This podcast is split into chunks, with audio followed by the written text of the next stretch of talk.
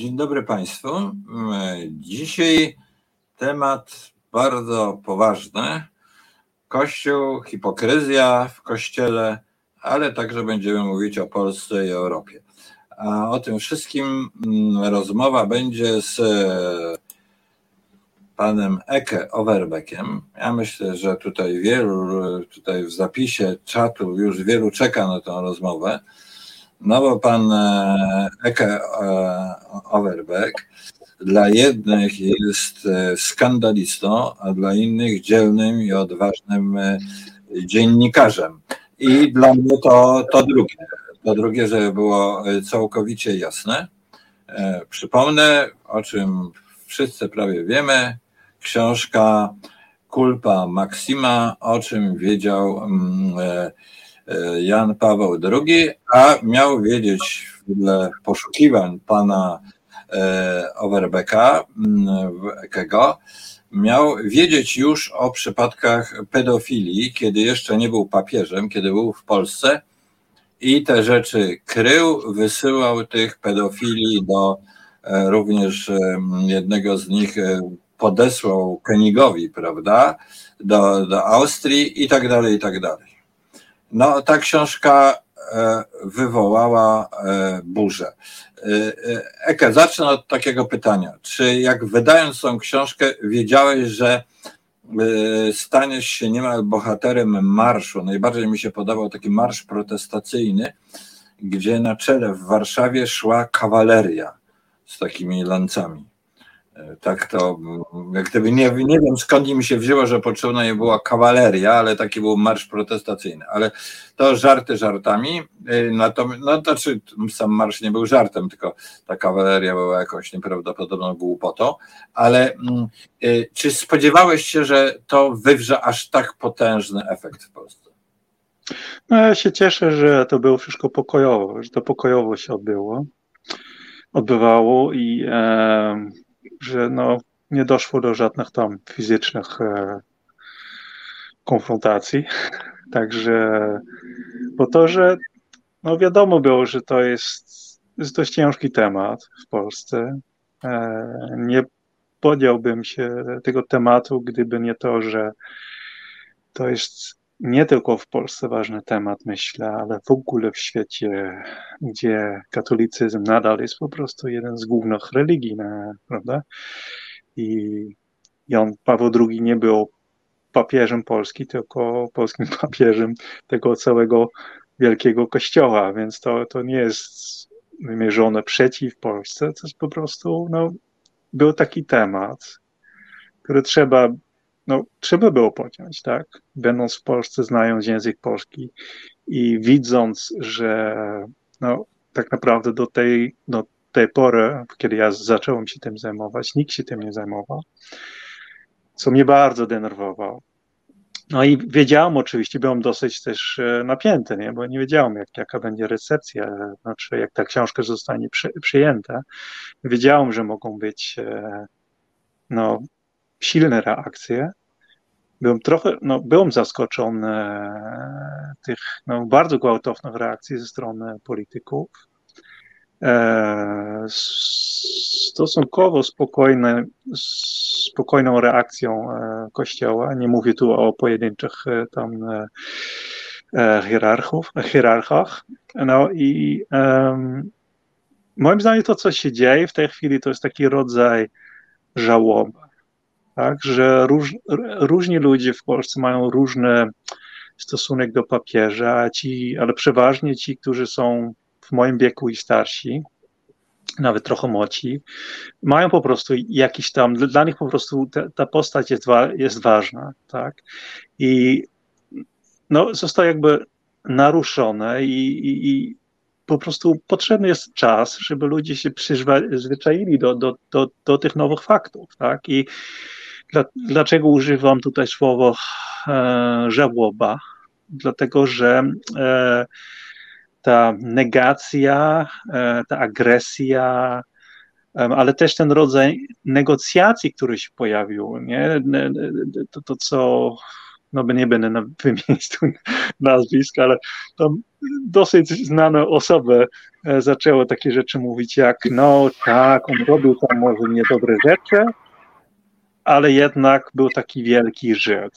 To też jest typowe, to, to się też dzieje w trakcie żałoby, tak, aż do depresji u, u, niektórych, tak, że po prostu muszą to po prostu no, przeboleć, tak, że, to, że, no, że ta postać jest mniej pomnikowa niż, niż, niż myśleliśmy. No. To chciałbym właśnie zapytać Cię o to słowo mniej, mniej pomnikowa. No istotnie jest tak, że bardzo wielu z nas, a przede wszystkim mogę to mówić o sobie, no, na pewno do 89 roku i jeszcze dłużej, e, no, dla mnie mm, Wojtyła był czymś niezwykle ważnym. A dodam, że jestem w ogóle człowiekiem niewierzącym, ale jako, jako polityk, y, no, postać y, życia polskiego, międzynarodowego i tak dalej, e, no na pewno osoba, która w jakiś sposób wspomogła ruch Solidarności i tak dalej, i tak dalej. Czyli to, że mm, no, okazało się, y, że nie jest to taka całkiem pomnikowa postać, było dla mnie bolesne. Było dla mnie bolesne. Nazywasz to żałoby, ja się z tym godzę, prawda? Bo no, jako historyk wiem, że bardzo jest mało pomnikowych e, postaci, a jeśli chodzi o Kościół, święta te, e, Teresa z Kal, nie święta, Teresa z Kalkuty i tak dalej, ach, ileż tym, e, że tak powiem, pomników, które okazały się nie takie trwałe. Ale czy ty pisząc to zdawałeś sobie sprawę, że i miałeś taką intencję, niszczyć pomnik, czy, czy wskazać, że, że to jest nie aż takie pomnikowe. Czy, no bo y, jesteś rocznik 70, przyjechałeś do Polski mając y, no już jako dojrzały człowiek, czyli tamtego okresu, kiedy Wojtyła stał na pomniku, prawda? Czy to był przy wielkim ołtarzu, czy na pomniku. No ty tego nie pamiętasz, możesz to znać, ale nie przeżywałeś. Czy zdawałeś sobie sprawę, powiem, z tego, z tego napięcia, jakie w Polsce istnieje między tą pomnikowością, no a bardzo ciężkimi zarzutami? E, nie, oczywiście zdałem sobie sprawę, że tam jest ogromne napięcie, ale może, może nie do końca aż tak, nie? Bo e, no, ja nie jestem Polakiem z urodzenia. Nie? Ja tutaj nie, nie mieszkałem za, za komuny. Ja mam jakby perspektywę bardziej no, zewnętrzną. A to w dodatku pochodzę z kraju, gdzie Jan Paweł II no, bynajmniej nie był traktowany jako świętego, nie? wręcz przeciwnie. Więc po prostu z natury rzeczy mam tutaj większy dystans i może to właśnie mi pomogło też um, no inaczej na to patrzeć, tak? I mniej, trochę mniej może lękliwe, strachliwe, może też naiwne, tak? Może, może nie, nie zdałem sobie sprawy do, do końca, no jak, jak, jak bardzo tutaj e, no, jak silne emocje to może wywoływać. Ale tak jak mówię, no, jak na razie, no to owszem, są bardzo silne emocje, ale z drugiej strony to, to jest proces, który trwa w tej chwili to, co jest bardzo charakterystyczne, myślę, jest e, no, niedługo po tym, jak książka się ukazała, był sondaż dla Okopres i TOK FM i tam wyszło, że 49%, to znaczy połowę tak naprawdę Polaków mniej więcej, w ogóle nie chce, żeby dziennikarze się zajmowali tym tematem że dziennikarze powinni e, obronić dobrego imienia Jana Pawła II. Co jest oczywiście, no to jest po prostu czysta negacja, tak? To jest tak naprawdę, to, to znaczy, że mniej więcej połowa ludzi w tym kraju uważa, że nie chcemy znać prawdy, tak? Nie chcemy tego wiedzieć. To jest po prostu, nie mówcie nam o tym, tak? Bo popsujecie nam po prostu nas, naszą, naszą strefę komfortu, tak? Nasz comfort zone. No ale to jest też trochę, to jest też dziecinny, poza tym jest też, ja myślę, też potrzebne jest urealnić postać Jana Pawła II, dlatego że jak długo kraj może trwać w takiej, no, jak to powiedzieć, no, e, wewnętrzną, wewnętrznej sprzeczności, bo widzimy, co teraz się dzieje, tak? E, teraz mamy sprawę e, kobiety, które, e, kobiet, które umierają, bo muszą rodzić dzieci, choćby martwe, choćby niepełnosprawne, prawda? Jest ogromne oburzenie, oburzenie z tego powodu i słusznie, ale prawie nikt nie wymienia to tutaj Jana Pawła II jako jako głów, jeden z głównych e, odpowiedzialnych. Tak? Chodzimy codziennie po ulicach noszących jego imienie, e, imię. E, mamy szkoły, które nazywają się, są, noszą imię Jana Pawła II e, i tak dalej. A jednocześnie się oburzamy, że e, takie rzeczy się dzieją w Polsce. Tak? To jest i właśnie u, ja myślę, że jak urealnimy trochę tę, tę, tę, tę, tę postać i patrzymy po prostu na niego jak bardziej jak, jak, jak na człowieka, to jakby ta dyskrepancja, tam, nie, nie ma tego słowa po polsku, nie ma tego... tego Odczysta. Ta, ta, ta, po prostu ta, ta, ta sprzeczność wewnętrzna, która jest bardzo silna w Polsce, staje się mniej jakby dotkliwy. Tak? Bo nie ulega wątpliwości, że Jan Paweł II zawsze będzie po prostu wielką wielką postacią w polskiej historii. Sam przed chwilą używałeś słowo politykę, polityka. Jako polityk, no to, to, to po prostu no, trudno bardziej udaną karierę niż e, karierę Jana Pawła II, prawda? To, co on osiągnął jako polityk, to, jest, to, jest, to, to nie ulega wątpliwości tylko um, że on był wielki, tam e, ma ogromne znaczenie dla Polski, tylko jako papież, jako przywódca no, moralny, tak, duchowy, no to są poważne wątpliwości. I myślę, że należy mówić, nie można mówić tylko o jednej stronie, o stronie, tak? Że to jest po prostu, żeby mówić o, o tej postaci, trzeba o, o całości e, mówić. Ale to nie jest tak, że jak rozmawiamy o o tych sprawach, gdzie on no po prostu gdzie on się znalazł po złej stronie historii de facto, tak? Bo jak mówimy o, o, o kryzysie przestępstw pedofilskich w kościele, no to on znalazł się po złej stronie historii. Ale to no, musimy też o tym rozmawiać, tak? Bo jak nie, to jest po prostu, to jest, poszukajcie. A najważniejsze, to chcę jeszcze podkreślić, najważniejsze, dlaczego musimy o tym mówić? Bo musimy, to jest po prostu, ma, to też wobec, wobec ofiar po prostu musimy to robić, tak? To jest po prostu... Dźwięki jakieś dziwne. Jak, jak, jak mamy funkcjonować jako otwarte, wolne, demokratyczne społeczeństwo, jeżeli e, bazujemy na zakłamaniu takim, tak? Nie możemy ale czy to jest dyskusja mm, Eke o mm, samym Wojtyle, czy to jest dyskusja szerzej o Kościele? No, no to jest i to i to, to jest to i to, ale w Polsce, w Polsce... W Polsce ale też po części o no, w jakimś sensie o Europie, bo ten kryzys Kościoła związany z pedofilią no, dotyka bardzo wielu miejsc e, w Europie. Irlandii, Hiszpanii i tak dalej, i tak dalej. No właściwie wszystkie, wszystkich krajów, gdzie jest jakaś tam obecność Kościoła katolickiego. No. Prawda? Kościół katolicki no, jest tym największym wyznaniem. W, no, w tej chwili kraje zachodnie są bardzo silnie sekularyzowane, nie tylko zachodnie, bo, bo, bo i E, i Słowacja i tak dalej, i co ja mówię, Czechy i tak dalej, no ale, mm, ale jest też w ogóle stosunek do tej tradycji, prawda, chrześcijańskiej. To, to rzuca światło na całą tą tradycję chrześcijańską. To więc e, to, czy pisząc tą książkę miałeś poczucie, że ty wrzucasz e, taki kamyczek do jakiejś, no, z, nie do jakiejś kałuży, prawda, takiej brudnej, ale że do dosyć szerokiego jeziora y, i że to mm, y, no i od razu pytanie, czy ta twoja książka zostanie przetłumaczona na inne języki? Na ile ona się dołączy do takiej szerszej dyskusji na temat... No mam nadzieję, że tak. Także tak. pracujemy na tym, ale jak na razie jeszcze, jeszcze nie, ale to trwa.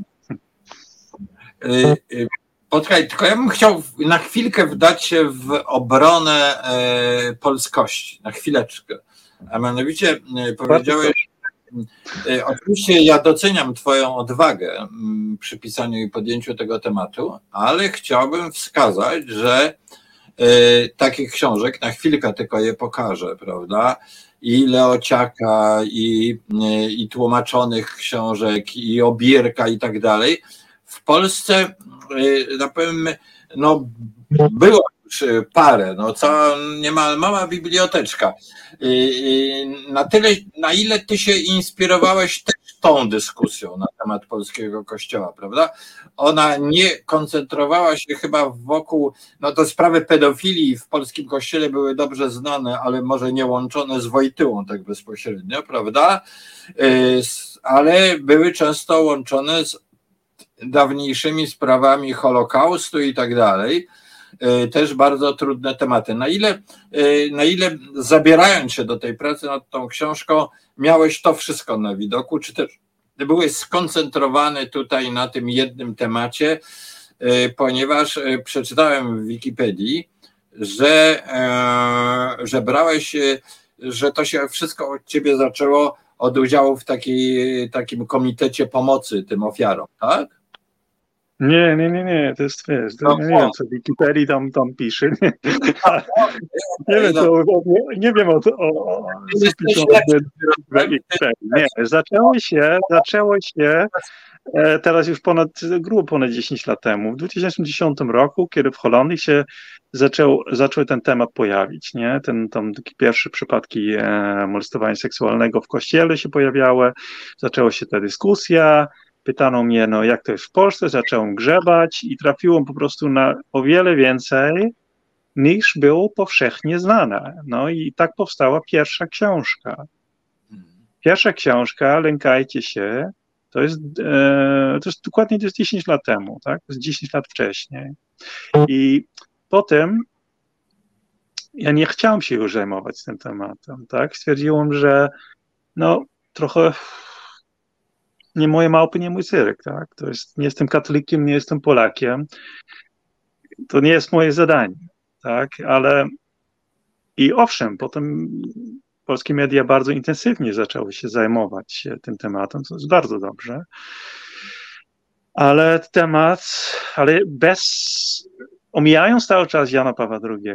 Tak? I dla mnie był absolutnie jasne, um, jasne, że moment, bo coś mi się dzieje z telefonem. Przepraszam.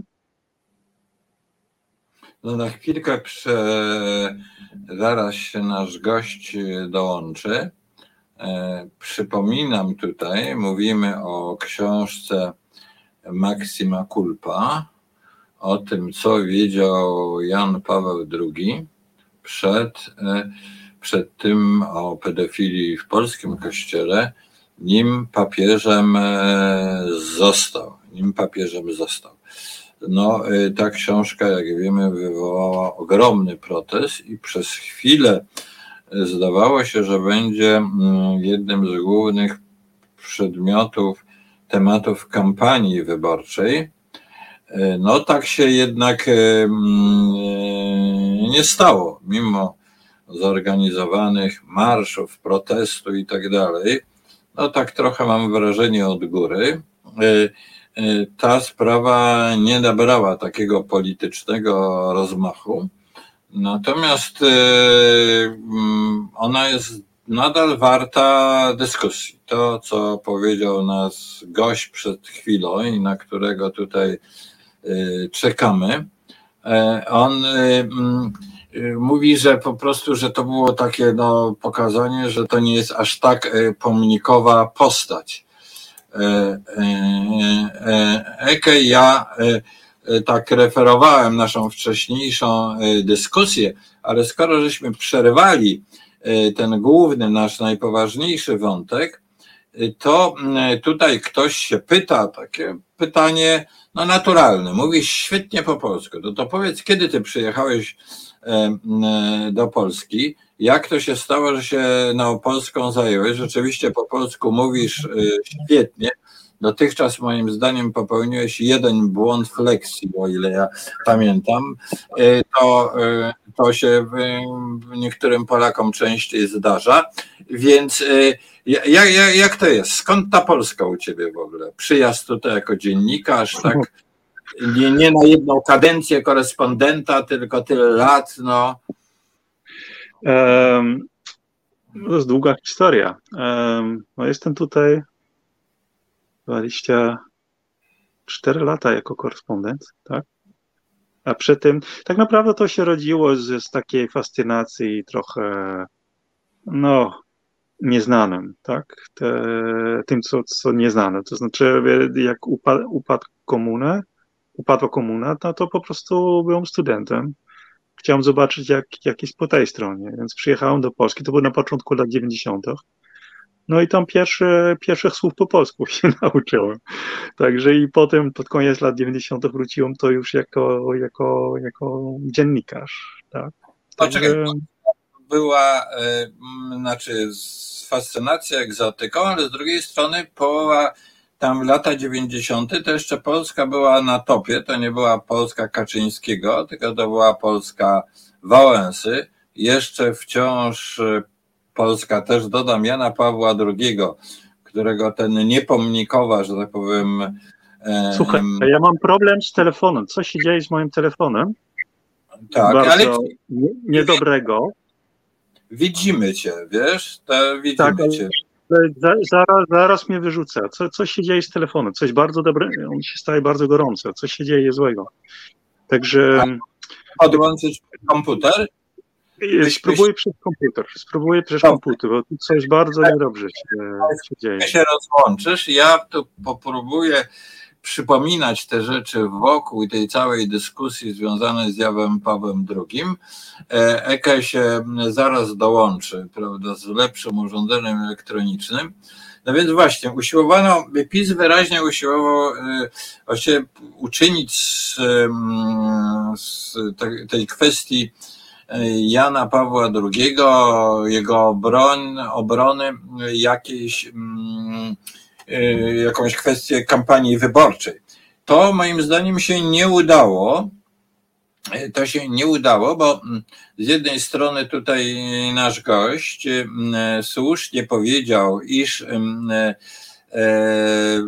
no 50% w, jak, w sondażach nie chciało znać tej prawdy, ale drugie 50 y, chciało i okazało się, że to nie jest aż tak dobry temat dla, y, dla PiSu, tym bardziej, że Kościół mm, okazał się y, znacznie bardziej, nie powiem, że był otwarty, ale znacznie bardziej otwarty, nie chciał, powiem to, załatwiać tego w jakiś barbarzyński sposób, tak jak PiS, prawda, że wszyscy, którzy, czy Jędraszewski, że wszyscy, którzy tutaj coś złego powiedzą o Janie Pawle II, to są e, okropni bezbożnicy, no albo komuniści i tak dalej, i tak dalej. No tutaj przytoczę Państwu, o, Eke już jest, ja cały czas o, stąd teraz znakomicie wyglądasz ciebie. Dobra. Tych, ten. Ja tutaj e, powiedziałem coś takiego, że właściwie w pierwszym momencie to Twoją książkę usiłowano wykorzystać, e, wpis usiłował wykorzystać do sprowilowania kampanii wyborczej, że to będzie nawet miano pretensje chyba do netu, już nie pamiętam, gdzie ta książka została jakby pierwszy raz za, e, tak pokazana, że to jest, była głupota polityczna, bo, bo to będzie dobry temat dla dla PiSu e, w kampanii wyborczej. Tak się nie okazało jednak, widzisz, to, to znaczy ja bym tu cały czas bronił przeciwko twemu holenderskiemu napadowi e, tych Polaków, bo 50% nie chciało znać prawdy, ale 50% jednak na tyle chciało, że, że PiS jednak tej kampanii nie ciągnął. Rzeczywiście mówię to żartobliwie e, i nie ciągnął, więc dobrze, ale wróćmy jeszcze do tego elementu biograficznego. Przyjeżdżasz do Polski jako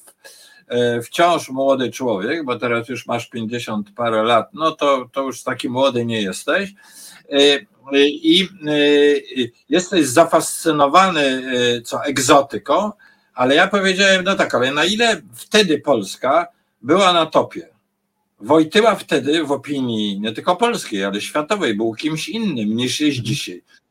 E, I, i, e, i to jest moje też takie pytanie, na ile no te, jak długo trwało to, że ta Polska jest w topie, e, jest widziana jako kraj Solidarności, który wspomógł obalenie komunizmu i tak dalej, Wojtyła też, a kiedy się to zaczęło, że, że to się zaczyna sypać? Jak ty dostrzegasz przyczyny tego, że taka formacja jak PiS, która w tak no, barbarzyński sposób, nieskuteczny zresztą broni Wojtyły, e, dochodzi, nie tylko, że ona dochodzi do władzy, ale ten duch dochodzi do władzy. No. Jak ty to dostrzegasz? O, to jest bardzo, bardzo dużo rzeczy naraz. Także nie wiem od czego mam zacząć, ale no to dobrze, zaczynam od tego, tego ostatniego wątku. Eee, no skąd ten PiS? No myślę, że w sumie widzimy w Polsce coś, co widzimy w wielu krajach, tylko w Polsce jest to bardziej jaskrawe i ostrze niż w wielu innych krajach, eee, że jest właściwie mniejszość, która czuje się zagrożona e, przez zmianę. Bo żyjemy w czasach, gdzie są bardzo szybko e, świat się zmienia, prawda? Pod wieloma względami, e, względami, to nie ma sensu to wszystko tutaj wymieniać. I e, jest jakaś grupa, która czuje się no, zagrożona przez to. No to oczywiście to przeważnie starsi ludzie, prawda, którzy już mają kłopot, żeby te wszystkie nowinki jakby ogarnąć i żeby to jakoś przyswajać. No i to budzi lęk, strach. No i strach i lęk to są te emocje, które najbardziej no, motywują ludzi do działania na ogół. I nawet jeżeli to jest mniejszość, to jest mniejszość, która jest zmotywowana, żeby działać. Podczas gdy ta większość, która się odnajduje w tych, tych realiach, jakoś tam jest skoncentrowana na swoje życie, tak? Jest mniej zmotywowana, żeby się zorganizować politycznie, jest zainteresowana ideologami, tymi dyskusjami politycznymi, zajmuje się swoim ży życiem, swoim biznesem e, i to trochę to tłumaczę, to jest jedna rzecz. I druga rzecz to, że system w Polsce pozwala na to, że mniejszość rządzi jakby była większością. Tak? No dobrze, ale jak ty to, to widzisz? Jest... Jak odbierasz Polskę? Może kończę to. Tak, tak, przepraszam cię, teraz skończ myśl. Tak, tak. Że to jest kombinacja e, systemu od próg wyborczy, e, progu wyborczego plus e, niski, niska frekwencja w wyborach. I to powoduje, że wystarczy dla partii politycznej zgarnąć 20% elektoratu, tak? jeżeli przekonujesz w Polsce jako polityk jednego na na, na, na, na pięciu obywateli, żeby głosował na ciebie, no to masz większość, tak? Kiedyś to wyliczyłem, jeżeli e, w Holandii na przykład musisz ponad 40% przekonać, żeby zdobyć absolutną większość w, w parlamencie. I to powoduje to, że taki polityk jak Kaczyński, ale to, to będzie, póki ten system jest tak, tak, taki, jaki jest, to każdy, to, to, to tak naprawdę jest premia na to, żeby ignorować większość. Tak? Wystarczy mieć stosunkowo małą e, grupę, tych powiedzmy 20%. Jeżeli ich motywujesz, tak, to wystarczy ci, żeby utrzymać władzę. I resztę What? możesz Czekaj, że tak naprawdę no, nie będę używać e, e, brzydkich wyrazów, ale możesz się nimi nie przejmować. Wystarczy wtedy. Czekaj, czekaj ale to, żebyśmy była jasność dla naszych widzów. Ty liczysz to w taki sposób, że ponieważ mniej więcej 60% głosuje, a 40%, tak. y, a nawet mniej, a z tego jak PiS uzyska 38-40%, to już mu starczy, to to jest mniej więcej wtedy 40%, 60%, to to jest mniej więcej co piąty, no czy co czwarty góra no więcej, tak, bo jeszcze jest próg wyborczy, jeszcze jest ten system HONT, który premiuje, prawda, e, większe partie. I, I to wszystko razem powoduje, że wychodzi no mniej więcej 1 jeden, jeden na 5, tak? A w no system, to jest, to jest absolutnie proporcjonalnie, tak jak w Holandii na przykład, gdzie poza tym frekwencja jest wyższa, no to, to musisz jednak e, dwóch obywateli na, pię, na, na, na, na pięciu musisz się przekonać. Więc jest, duży, jest dużo trudniej, ale to też powoduje to, że jako polityk nie możesz być tak radykalny, bo musisz jakby szersze spektrum elektoratu musisz jakby przeciągać na swoją stronę, tak? Więc w Polsce się opłaca dla polityka być tak radykalnie, się kierować na jedną grupę, jasno zdefiniowane, kosztem jakby tej większości. To jest to, co widzimy i to, co powiedziałem wcześniej. Skoro jest jakaś grupa, która jest zmotywowana, bo jest przerażona tymi e, zmiana, zmianami, można się, można tą grupą, tak, przy pomocy tej grupy E, wykorzystując tych, tych, tych, tych lęków, e, może zdobyć władzę i utrzymać. To jest to, co my widzimy ten, tak naprawdę od 8 lat. Ten sposób widzenia już, który zaprezentowałeś, jest bardzo zachodni, bo ty jakby ta opozycja obecnie demokratyczno-liberalna widzi w tej dosyć żelaznym elektoracie PiSu, y, y, tym co piątym Polaku, a tym 30% wyborców, widzi raczej, no, jakiś rodzaj takiego tradycjonalizmu, nawet y, no, braku rozsądku, niemal głupoty i tak dalej. Natomiast ty używasz innego terminu. Ludzie przestraszeni prędkością zmian. Ja to też słyszałem w Niemczech, prawda, że jest ten taki wyborca e, przeciwko wszystkiemu, ale dlatego, że on jest przerażony szybkością zmian. No, tak, to jest, który w Polsce jest... trzeba dodać, są jeszcze bardziej radykalne niż na Zachodzie, tak? Bo to, co Polska przeszła po 1989 roku, jest, to są jeszcze większe zmiany, zmiany prawda? Ta, ta, Polska o wiele dłużej stała się takim, no, nazwijmy to tradycyjnym krajem. Jest zresztą dobrze widać, e, jak patrzymy na nasz temat dzisiejszy, tak? Ten Kościół katolicki, który wytrzymał o wiele dłużej i wytrzymuje dłużej niż na Zachodzie. Te procesy sekularyzacji, które teraz widzimy w Polsce, u nas miało miejsce 50 lat temu. Tak? No tak, bo w Polsce w okresie komunizmu Kościół był bronią e, przeciwko. No właśnie, to, i to jest właśnie to jest jeden z paradoksów, który właśnie, na, na które no oczywiście już przypuszczałem, nie? ale jak robiłem tam te badanie do tej książki, doszedłem do wniosku, że to jest jednak to jest gigantyczny paradoks, że ta lewicowa dyktatura tak naprawdę umożliwiła Kościołowi trwać dłużej jako, jako powerhouse, tak? jako, tak, jako po prostu potęga, tak? E, nic, na, nic na zachodzie. I to jest, to jest, to jest, no to jest rechot historii. Nie? No jest, historii. jest to rechot historii, bo wiemy, że procesy sekularyzacyjne przebiegają w Polsce e, niezwykle szybko E, teraz tak, teraz no. tak, ale zostało opóźnione, opóźnione przez de facto przez e, komunizm. No dobrze, ale teraz y, porozmawiajmy na chwilę o Holandii. Mówiłeś o tym rzuceniu Wojtyły, z, nie zrzuceniu może całkiem, ale nadwyrężenia bardzo poważnego, czy obniżenia tego cokołu, tego pomnika, na którym on stoi. Ale czy w życiu publicznym Holandii były też takie dyskusje. Jeśli chodzi o Belgię, no może nie w ostatnim czasie, no ale ta cała dyskusja wokół Konga i Leopolda i tak dalej, to są lata 60. chyba, mhm. też trochę miała taki charakter, prawda? E, czy w życiu Holandii coś takiego wystąpiło? No oczywiście, mamy, myślę, każdy kraj ma takie, ma, ma takie dyskusje.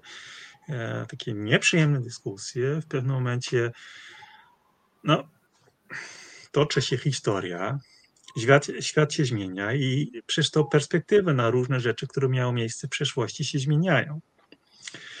E, I to powoduje tak czasami skokowo tak, tak, taka, no, taka zmiana perspektywy. Tak? I, I u nas na przykład jedyna dyskusja, myślę, która jest porównywalna z tym, co no, z tą dyskusją o, o Wojtyle teraz w Polsce, to jest e, dyskusja na temat e, kolonializmu i niewolnictwa w tych koloniach. Tak? Chyba mniej mieszane z kolonią, prawda? Ja, nie tylko, nie tylko, nie tylko. Także bo wiadomo, że to jest to tradycyjne XIX-wieczne historiografia, było to, to, to, jak wszędzie w, Europie, w Europie, prawda, które tak wynosiło to jako, przedstawiało to jako, jako jakaś narodowa duma i, i tak dalej, chociaż to już w Holandii już troszeczkę no, był zużyty i już nie tak aktualny, ale jednak, tak. No i teraz toczymy dyskusję po prostu na temat, na, na temat tych, tych czarnych stron, tak, e, tamtej epoki. No i to jest bolesne. I żeby było ciekawe, to też obcokrajowcy w Holandii to e, no, rozpoczęli tak naprawdę. Te, te pierwsze e, ważne książki na temat tego, co się działo w e, tak zwanych Indiach holenderskich, niderlandzkich, to był Szwajcar i Belg, które tam zaczęli. Także czasami ta zewnętrzna dyskusja jest po prostu przydatna, tak? Jest, Wiesz, tak było w Niemczech, prawda? W gruncie rzeczy to w ogromnym stopniu e, amerykańska historiografia i szkoła w ogóle historyczna przyczyniła się do tego, że w latach 60. ten e, rozrachunek z przeszłością 33-45 nabrał aż takiego rozmachu, chociaż jest wcześniej Jaspers i tak dalej, prawda, tego pytanie Mowinę, etc. Czyli to spojrzenie na zewnątrz zawsze służy społeczeństwom otwartym.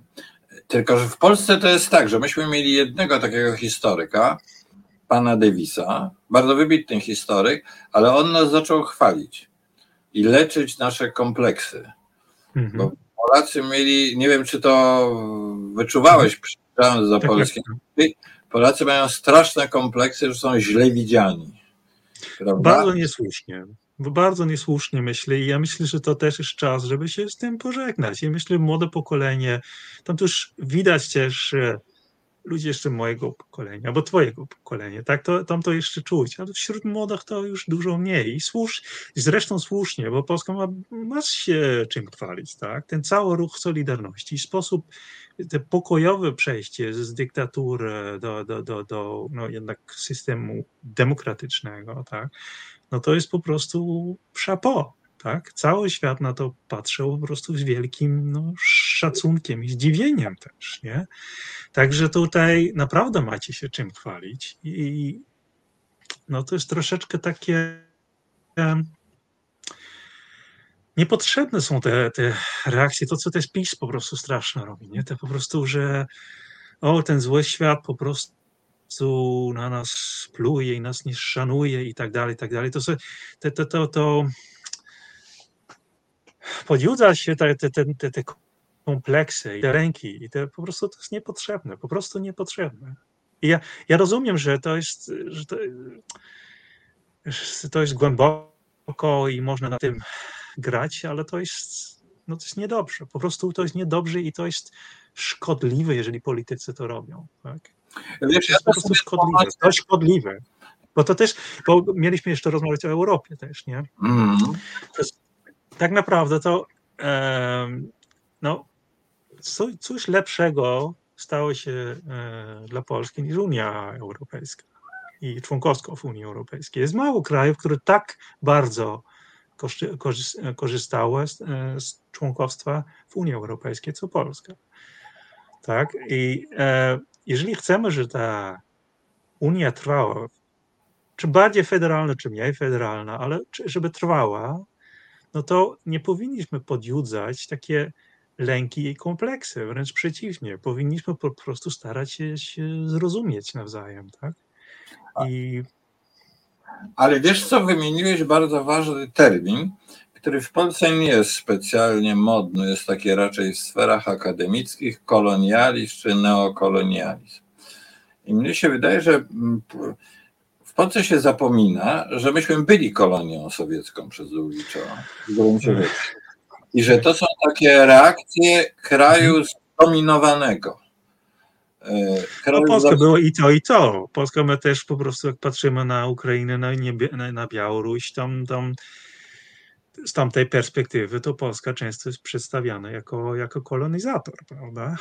Że ta polska no szlachta jakby, te, tak, także to jest, to też czyni Polskę tak arcyciekawe jak, jako, jak, jako przykład historyczny, bo był zarówno taki okres, kiedy można określić Polskę jako kolonizator. Zresztą też jest taka, taki opis pierwszej Rzeczpospolitej jako kolonizacja wewnętrzna, prawda? Jan Sowa to tak, tak, tak, tak opisał, że ta szlachta jakby prowadzi taką wewnętrzną kolonizację, tak? kosztem większości, kosztem chłopów, prawda? Ja jeszcze... także, także to jest, ale z drugiej strony oczywiście Polska była, była ofiarą tak? E, kolonializmu, tak? E, imperializmu różnych. E, także... Ja do twojej tej wycieczki w głębszą historię jeszcze wrócę.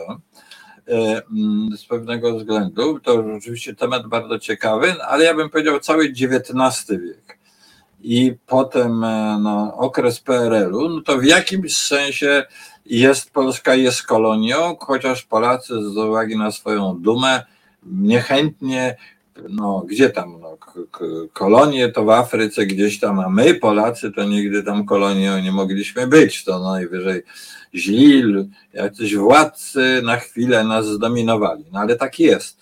Y, I mm, to jest odreagowywanie być może tej traumy, jak ty to widzisz, takiej traumy, y, traumy kraju zdominowanego, y, który to jest bardzo złożone, to jest bardzo złożone, bo to, co ty teraz e, opisujesz, no jest oczywiście prawdziwe, to jest ale to jest ta narracja tradycyjna, tak? To jest ta narracja na podstawie doświadczeń, doświadczeń elit, tak naprawdę.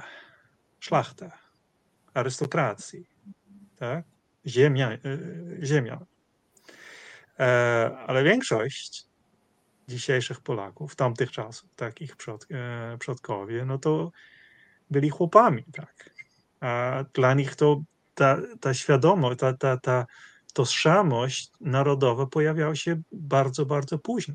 Więc jak mówimy o rozbiorach, no to, to dla tych chłopów to chyba nie miało większego znaczenia, tak? Czy, czy to było Polska, czy Rosja, czy... bo ten pan i tak był tym, tym, tym, tym, tym samym panem. Oni z tym nie żyli, nie byli jakby częścią tego narodu szlacheckiego. Tak? Także to ta narracja, którą ty teraz przedstawiasz, to jest dosyć późne. To, co w Polsce jest tak niesamowite i też fascynujące, jest to, że e, no, e, to jest trochę to jest, to, to jest temat rzeki. Teraz jest bardzo dużo się na ten temat pisze, tak, tego, tej pańszczyzny i na ile można to porównywać do niewolnictwa, prawda, i jak to e, działa dalej, aż po dziś dzień. Bardzo dużo ciekawych książek się pojawia w tej chwili, także ta dyskusja toczy się i nie chcę tutaj jakby za bardzo wchodzić, ale e, wejść w to, ale to, to jest bardzo, bardzo ciekawe i to jakby pokazuje też alternatywną historię e, Polski, tak? Nie z perspektywy tej klasy panującej, tak, tylko z perspektywy oddolnej, tych, tych, tych, no, zwykłych no. ludzi, którzy byli analfabetami, e, którzy żyli w skrajnej nędzy. nędzy. Także chciałbym coś powiedzieć. Tak, ja myślę, że ta dyskusja masz rację. Odwołuje się to bardzo też ważne, że obserwator no, po trosze z zewnątrz, bo nie całkiem, jednak odwołujesz się do tej dyskusji e, e, zainicjowanej przez Ledera, e, prawda, mhm. książki Leszczyńskiego, świetnej książki mhm, Historia mhm. Polski Ludowej, bynajmniej nie chodzi o PRL oczywiście, Pobłocki i tak dalej, i tak dalej. Janicki tych książek jest już dosyć dużo. Ja najbardziej byłem e, uderzony, kiedy teraz się ukazała książka Nasze chłopskie babcie. Mhm. I tym byłem uderzony, bo pomyślałem sobie, że no przed 50 e, laty wszystkie nasze babcie były szlachciankami a tutaj nagle okazuje się, że babcie są chłopkami. Mówię o pewnym stereotypie, prawda? Bo ten stereotyp... Tak, to jeszcze jakie, jak ci, jacy ci chłopi byli, tak? Ta, ta skrajna nędza, w których, e, w której się żyło w Polsce. To moi przodkowie też byli chłopami, tak? Ale to jednak w Fryzji to troszeczkę inaczej wyglądało niż tutaj, tak? Tam było jednak, to byli wolni ludzie. I to, no tak. to, to, jest, to, to jest inna historia. Poza tym to ta, ta nędza nie była tak skrajna, jak tutaj e, często w Polsce. I ta, te nierówności. No ale to mam do ciebie takie pytanie, wiesz, dosyć istotne, bo e, wiesz, no, tak naprawdę to w okresie PRL-u, no już w okresie II Rzeczypospolitej to były dosyć potężne różnice społeczne. Masz rację, była bardzo silna dominacja kultury szlacheckiej, jeżeli ktoś awansował społecznie, to tak jak opisał taki polski historyk wybitny Hałasiński, awansowało się, że to powiem, do tej mentalności szlacheckiej, prawda, do sposobu zachowania i tak dalej. E, mm, ale mm, no, w okresie PRL-u to zostało bardzo silnie zatarte i nagle ten temat powraca. Więc na ile taka głębsza historia, opowieść o historii, prawda? Bo jak w Onecie napisano, większość z nas, to było jakieś trzy lata temu czy cztery, większość z nas było chłopami pańszczyźnionymi. No to ty w tej chwili podkreślasz. No teraz sądzę, że większość Polaków było dziko zaskoczonych, bo przecież I wszyscy... Może niektórzy byli oburzeni. Ja oburzony nie byłem, aczkolwiek wymagało ode mnie takiego namysłu, ponieważ wychowując się w kręgu takim inteligenckim od wielu pokoleń i tak dalej, muszę powiedzieć, że wielu rzeczy związanych, czy większości rzeczy związanych z pańszczyzną i tak dalej, no po prostu nie byłem e, świadomy. Znaczy, gdzieś to było bardzo e, daleko, to nie była moja historia, prawda? E, I wymagało to, sądzę, w takim środowisku jak moje, pewnej pracy takiej intelektualnej, żeby to uznać, aha, to jednak jest inaczej. Ta polska narracja powinna być inaczej skonstruowana. Przy czym mam też takie pytanie do ciebie. Na ile nie grozi tutaj też taki ahistoryzm? To znaczy, że współczesne, jak gdyby e, no, zasady które absolutnie uznajemy za zasady no, takie najważniejsze, prawa człowieka, równości i tak dalej, i tak dalej, przenosimy w jakąś epokę e, no, sprzed 300 czy 400 lat. No i osądzamy teraz tą epokę z pomocą całkiem współczesnych kryteriów. Jak to jest? To, to, to dotyczy w jakimś stopniu tej twojej książki o Wojtyle. Bo ja się też nad tym zastanawiałem. No, ta świadomość pedofilii, i, i tak dalej. Jest na dzisiaj, no to są sprawy oczywiste, wtedy one były jakoś ukryte i jest do pewnego stopnia narzucanie tamtej epoce tych kryteriów w jakimś stopniu ahistorycznym. Stawiam to wszystko w cudzysłowie w tej chwili, prawda? To znaczy, na ile przenoszenie no, wartości, sposobu przeżywania wartości dzisiaj w mhm. głębszą historię, na ile jest uzasadnione. Jak ty to, jak ty to widzisz? No.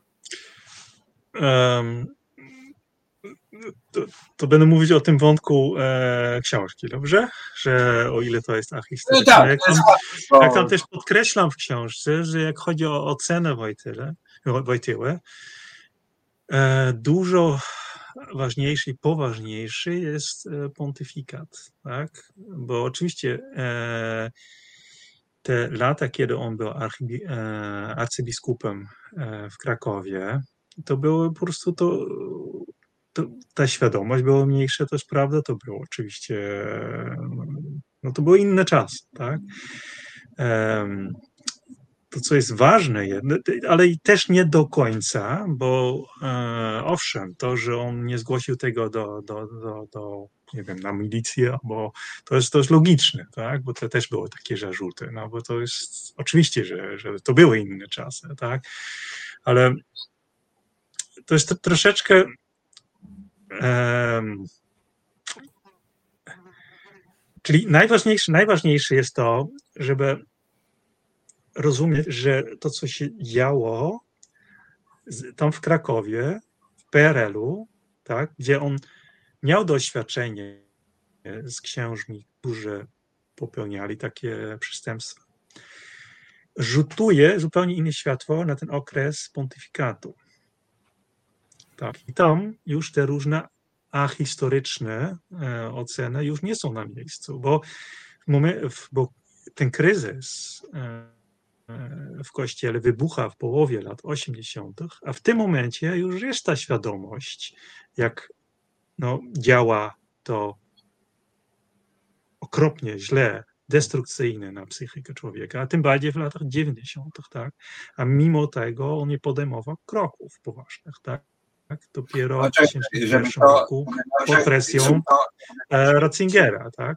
Czyli to, że on miał tę wiedzę, to jest, to jest tak naprawdę najważniejsze tutaj, że on w momencie, kiedy został wybrany na papierze, on już wiedział o tym, że takie przestępstwa pedofilskie zdarzają się w kościele. I to oznacza, że to nie było nic nowego dla niego, kiedy on usłyszał najpóźniej w marcu 85 roku o tym, co się dzieje w Stanach. Nie jest możliwe, że on był zupełnie zaskoczony, że to było coś nowego, albo że myślał, że to jest wyłącznie amerykański problem. Nie, to jest, to jest kłamstwo, to jest nieprawda, bo on już wiedział tym wcześniej. On to znał już ten problem, tak naprawdę od podszewki już e, z Polski. Tak? E, e, Także to jest tutaj, tutaj to jest najważniejsze i, i zauważ, że w to z tym tak naprawdę nikt nie dyskutuje. Też nie od strony Kościoła. To, co się działo po ukazaniu się książki i reportażu w TVN, jest niesamowite tak naprawdę ruch no, do tyłu ze strony Kościoła. Oni jakby opuścili ten, tę pozycję, którą można określić jako nie wiedział. Tak? On nie wiedział, nie mógł wierzyć, prawda, bo miał jako kardynał w Krakowie, miał doświadczenie, że SB fałsz, e, fałszował, e, fałszowała e, takie dokumentu, żeby tam oskarżyć fałszywie księży kiedy do, za późno do niego dotarło i tak dalej, i tak dalej. Ta, czyli ta cała obrona, którą można streścić jako nie wiedział, została opuszczona. Kościół już tak nie stwierdził. Sam papież przecież reagował na, na, na, na to, co myśmy znaleźli, tak? mówiąc, że tak, po prostu takie sprawy były tuszowane do Bostona, czyli do 2002 roku co jest naprawdę niesamowite, że sam papież reagował na to, tak, co, co myśmy robili, tak, co napisałem.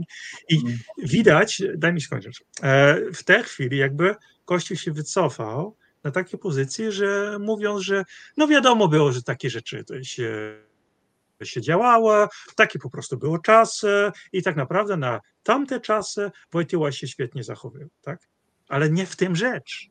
Rzecz w tym, że skoro e, wiedział o tym, skoro miał z tym do, do, do, do, do, czynienia już jako biskup, już jako kardynał, to znaczy, że on od samego początku swojego pontyfikatu miał wiedzę.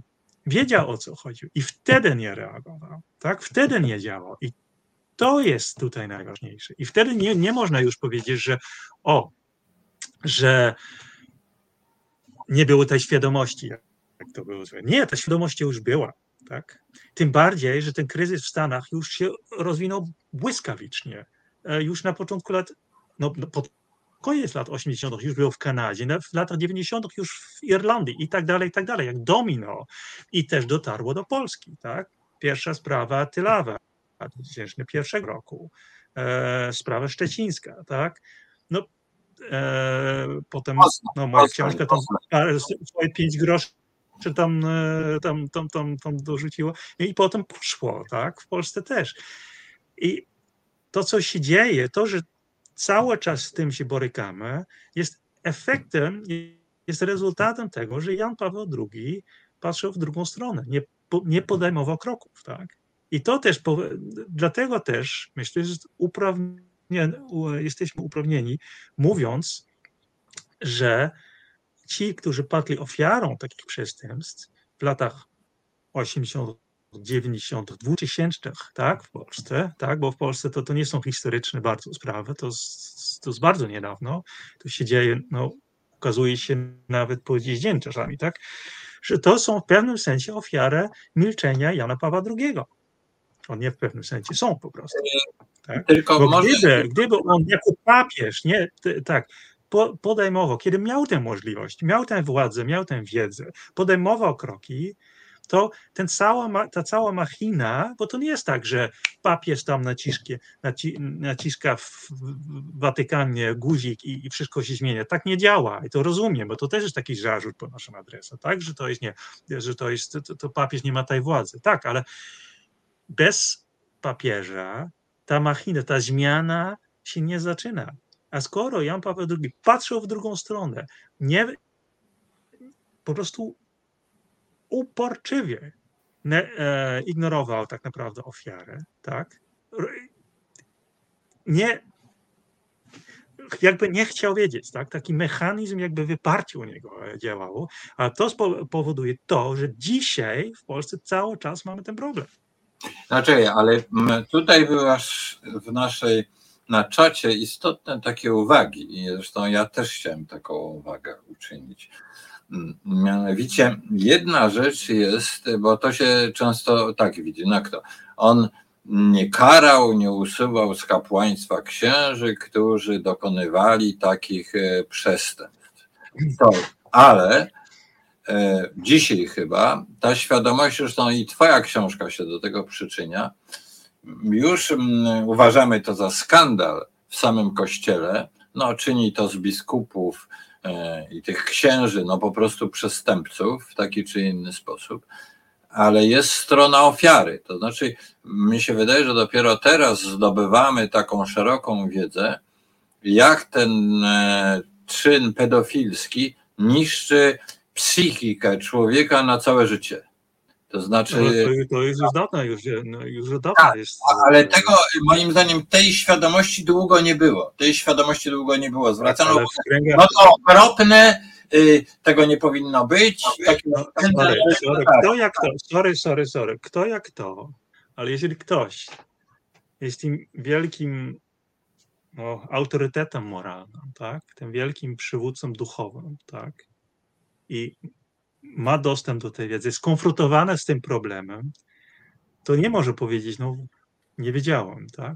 Ja nie powiedziałem. Ta wiedza była dostępna i to jest po prostu, to jest, to jest,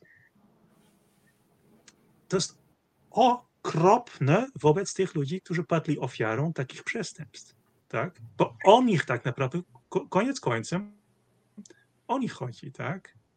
O nich chodzi. A oni zostali zignorowani, przemilczeni, zmuszeni do milczenia przez całe życie. Tak? To, to, nie, ja, ja mówiąc, o takie...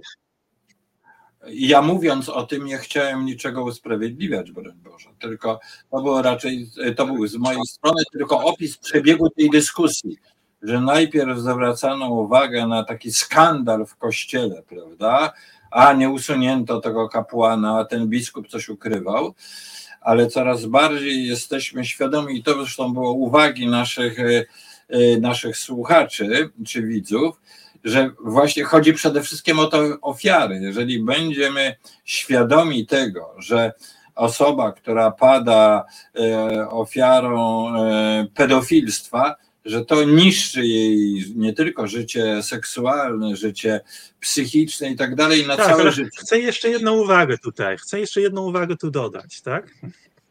Bo jeszcze raz, kto jak kto.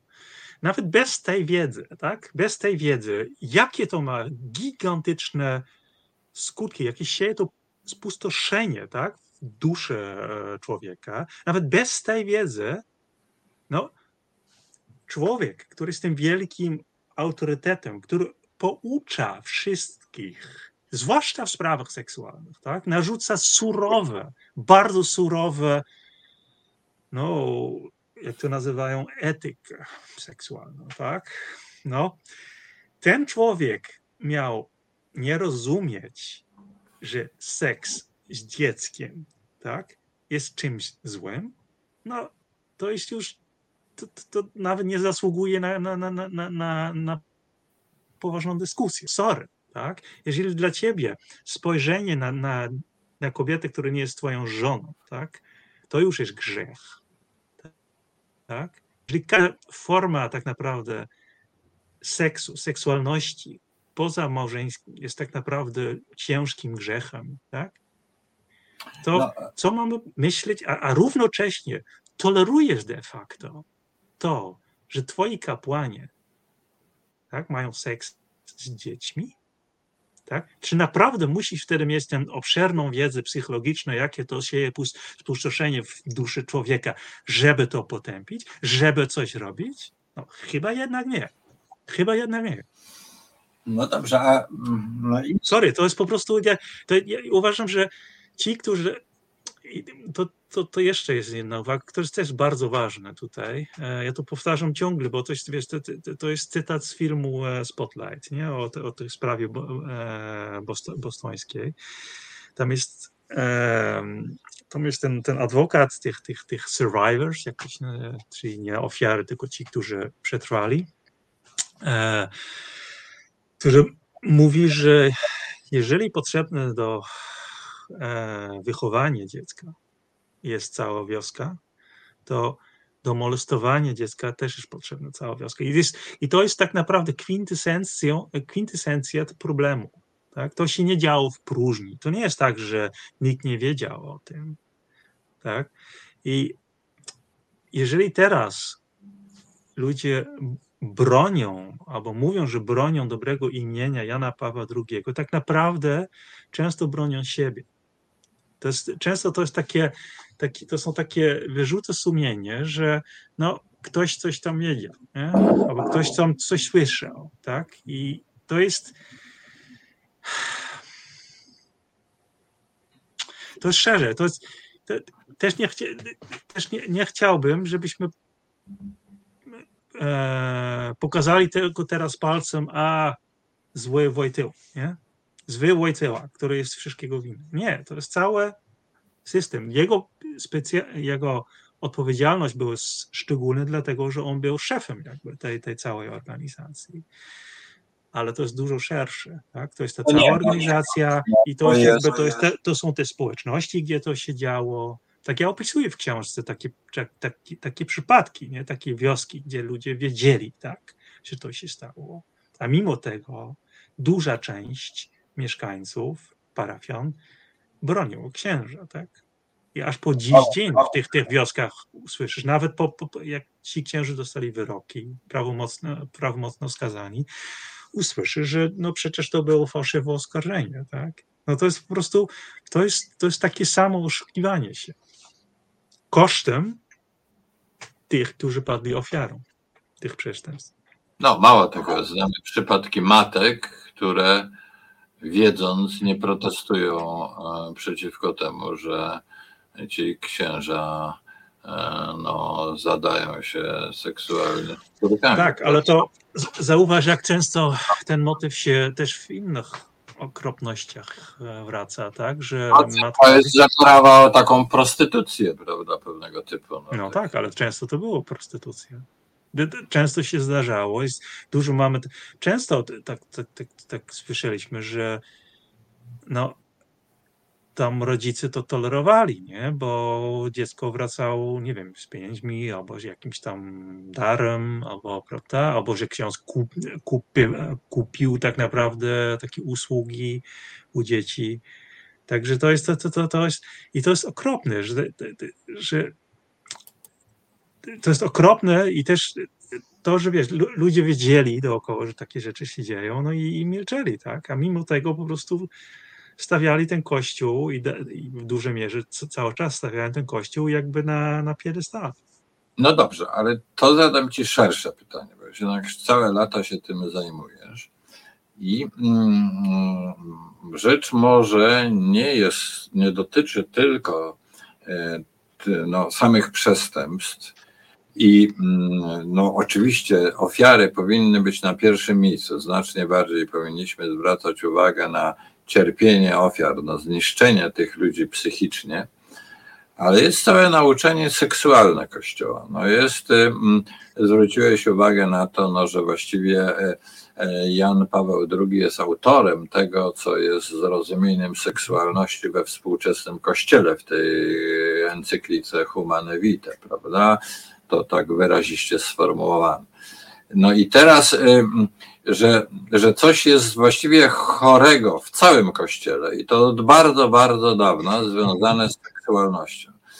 Ja studiowałem kul i filozofię i muszę powiedzieć, że mnie to kiedyś uderzyło, kiedy czytałem mm, już świętego Augustyna wyznanie, prawda? No to jest przedziwna książka, która podobno naprowadziła Don Juana na złą ścieżkę, bo tam przeczytał, jak on hulał po różnych domach publicznych, prawda, zanim się nawrócił. Ale później, jak gdyby ma no ten e, wielki, że tak powiem, doktor kościoła, ma kompletną obsesję na temat e, seksu, prawda? I to się później ciągnie przez wiekami, prawda? Aż yy, dzisiaj. No i jest taka teza, no, że, że ta kontrola seksualności to jest po prostu narzędzie władzy, prawda? Tak, i to te, moim zdaniem jest bardzo dużo prawdy w tej tezie. Także, no. ale to jest temat rzeki. Ja w książce tam też zaznaczam na początku, że się ograniczam do pytania, proste pytanie, wiedział, nie wiedział, tak? I tak już wyszło ponad 500 stron, tak? Także nie zadaję tam jeszcze pytanie, dlaczego. Um, tak, to jest, to, takie mówię, to jest temat rzeki, no ja nie wiem, gdzie zacząć, no.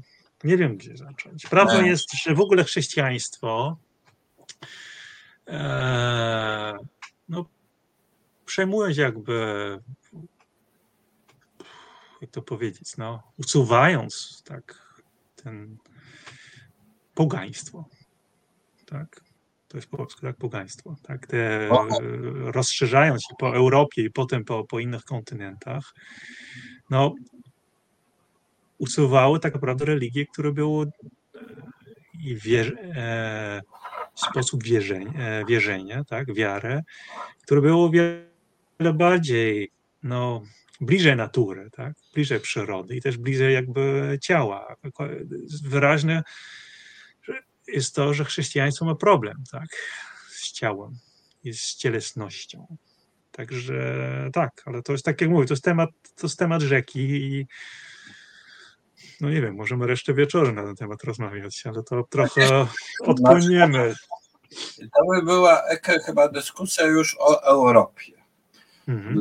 Że niezależnie od tego, jak e, no, te kościoły e, instytucjonalne, w jak głębokim są kryzysie, w tym przede wszystkim Kościół katolicki, to mm, jednocześnie, mm, no ja bym powiedział, taki atak na średniowiecze czasem mi się wydaje naprawdę naiwny. No bo to była epoka rzeczywiście, gdzie Kościół zapanował jako system władzy nad kulturą europejską, tymi wszystkimi strukturami, to jest czas jakiejś niebywałej syntezy tego, co wówczas było jakąś pierwocinami racjonalizmu, z teologią, no, czyli, czyli taką, że tak powiem, zapisywaną, zinstytucjonalizowaną religijnością. No i ja, wiesz, ja jestem mediewistą po części, no tylko ze studiów, nie, nie głębiej, ale to średniowiecze też zajmowało się kwestią nieskończoności. To średniowiecze syntetyzowało pewne wątki platonizmu, arystotalizmu i tak dalej. Mhm. To jest też początek współczesnych nauk i tak dalej. Więc to chyba jesteśmy, a, a, a z kolei no, mm, to jest dyskusja o tym, czym jest Europa, moim zdaniem, taki w pogłębiony sposób. E, z jednej strony to chrześcijaństwo, masz rację, no wiesz, teraz przejdę do takiej strony kompletnie trywialnej. Pamiętam moje lekcje religii. Wiesz, połowa tych religii, to co zapamiętywałem wtedy, to była obrona księża atakujący e, masturbację. Główny problem wychowania religijnego. Nie nie Pan Bóg, nie miłość i tak dalej, tylko o Boże, młody człowieku, nie, nie masturbuj się. No, to stanowi pewno gigantyczny problem w seminariach wśród tych młodych ludzi. No wiadomo. No to, to jest y, y, y, między, że tak powiem, takimi wyżynami filozofii, a jakimś takim dniem codziennym istnieje jakiś taki nieprawdopodobny przedział. I dlaczego o tym mówię? No bo my wpadamy w taką właśnie dziurę między wizję kościoła, w których no, ukrywa się pedofilię i to jest wszystko mhm. takie, no, w gruncie rzeczy wulgarne i tępe, a jednocześnie no, mm, dyskusja o kulturę europejską, no, gdzie Ewangelia, pewne wskazówki Ewangelii są ważne, nawet tam, gdzie ludzie są całkowicie niewierzący, prawda? Znaczy to tkwi w w nas, no, na przykład, że należy nie zabijać, że należy okazywać szacunek bliźniemu, że każdy drugi, każdemu drugiemu człowiekowi należy się szacunek. No, to jest nie tylko w chrześcijaństwie, ale jednak dla nas, żeśmy to wynieśli z chrześcijaństwa i teraz zawalanie się tego porządku instytucjonalnego jest jakimś problemem. A w związku z tym ja mam do ciebie pytanie jako do Holendra kraj dalece sekularyzowany. Czy wy odbieracie tam w kulturze jakaś dyskusja o braku religii, czy też ta kultura czysto sekularna wytwarza jak gdyby sama z siebie takie podstawowe wartości, które można by gdzie indziej nazwać wartościami ewangelicznymi, ale u was nie będą wcale y, wartościami ewangelicznymi, bo mało kto czyta Ewangelię i to jest zupełnie niepotrzebne. Holandia jest faktycznie, tak jak już wcześniej powiedziałem, to co widzimy teraz w Polsce, to 50 lat temu widzieliśmy w Holandii, tak, ta sekularyzacja. I dzisiaj Holandia, to znaczy Niderlandy są krajem, no, bardzo indywidualistyczny, gdy chodzi o, o religię, tak. To jest sprawa osobista, i każdy jakby przeżywa religię tak, jak, jak, jak chce, nie? Czy to wewnątrz jakiegoś zorganizowanej religii, czy nie. No, zdecydowana większość nie. Tak, te tradycyjne kościoły są bardzo słabe.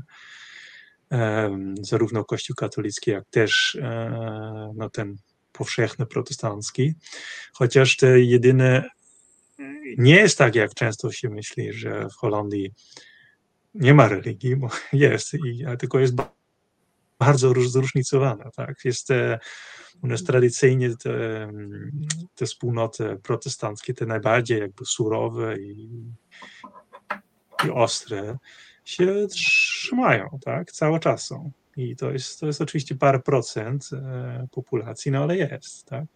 To coś ciekawe dla, dla, dla polskiej dyskusji jest to, że um, to, co Kościół, ale też e, no, Jarosław Karczyński, Kumsuis, ale też na przykład Adam Michnik e, próbuje nas, e, próbują nas przekonać o, o, tym, o to, że bez Kościoła nie ma moralności tak? Że poza kościołem, jeżeli ten kościół upadnie w Polsce, to po prostu, nie wiem, to jakaś totalna dzicz tutaj będzie moralna, tak? Że totalny to brak było moralności. Tło pytania. To było tło mego pytania o waszą sekularną kulturę właśnie, no. I Holandia jest, myślę, wybitnym jeżeli nie chcę za bardzo chwalić, nie, bo to jest, to, to, to, to mogę też dużo krytycznych rzeczy powiedzieć na temat Niderlandów, ale akurat w tej sprawie Niderlandy są i nie tylko Niderlandy, ale w ogóle myślę wiele krajów e, zachodnich są po prostu żywymi dowodami na to, że ta teza jest nieprawdziwa. Tak? E, moralność i etyka e, istnieją też poza e, tradycyjnymi religiami i kościołami, po prostu. Jest nawet tak, że ludzie są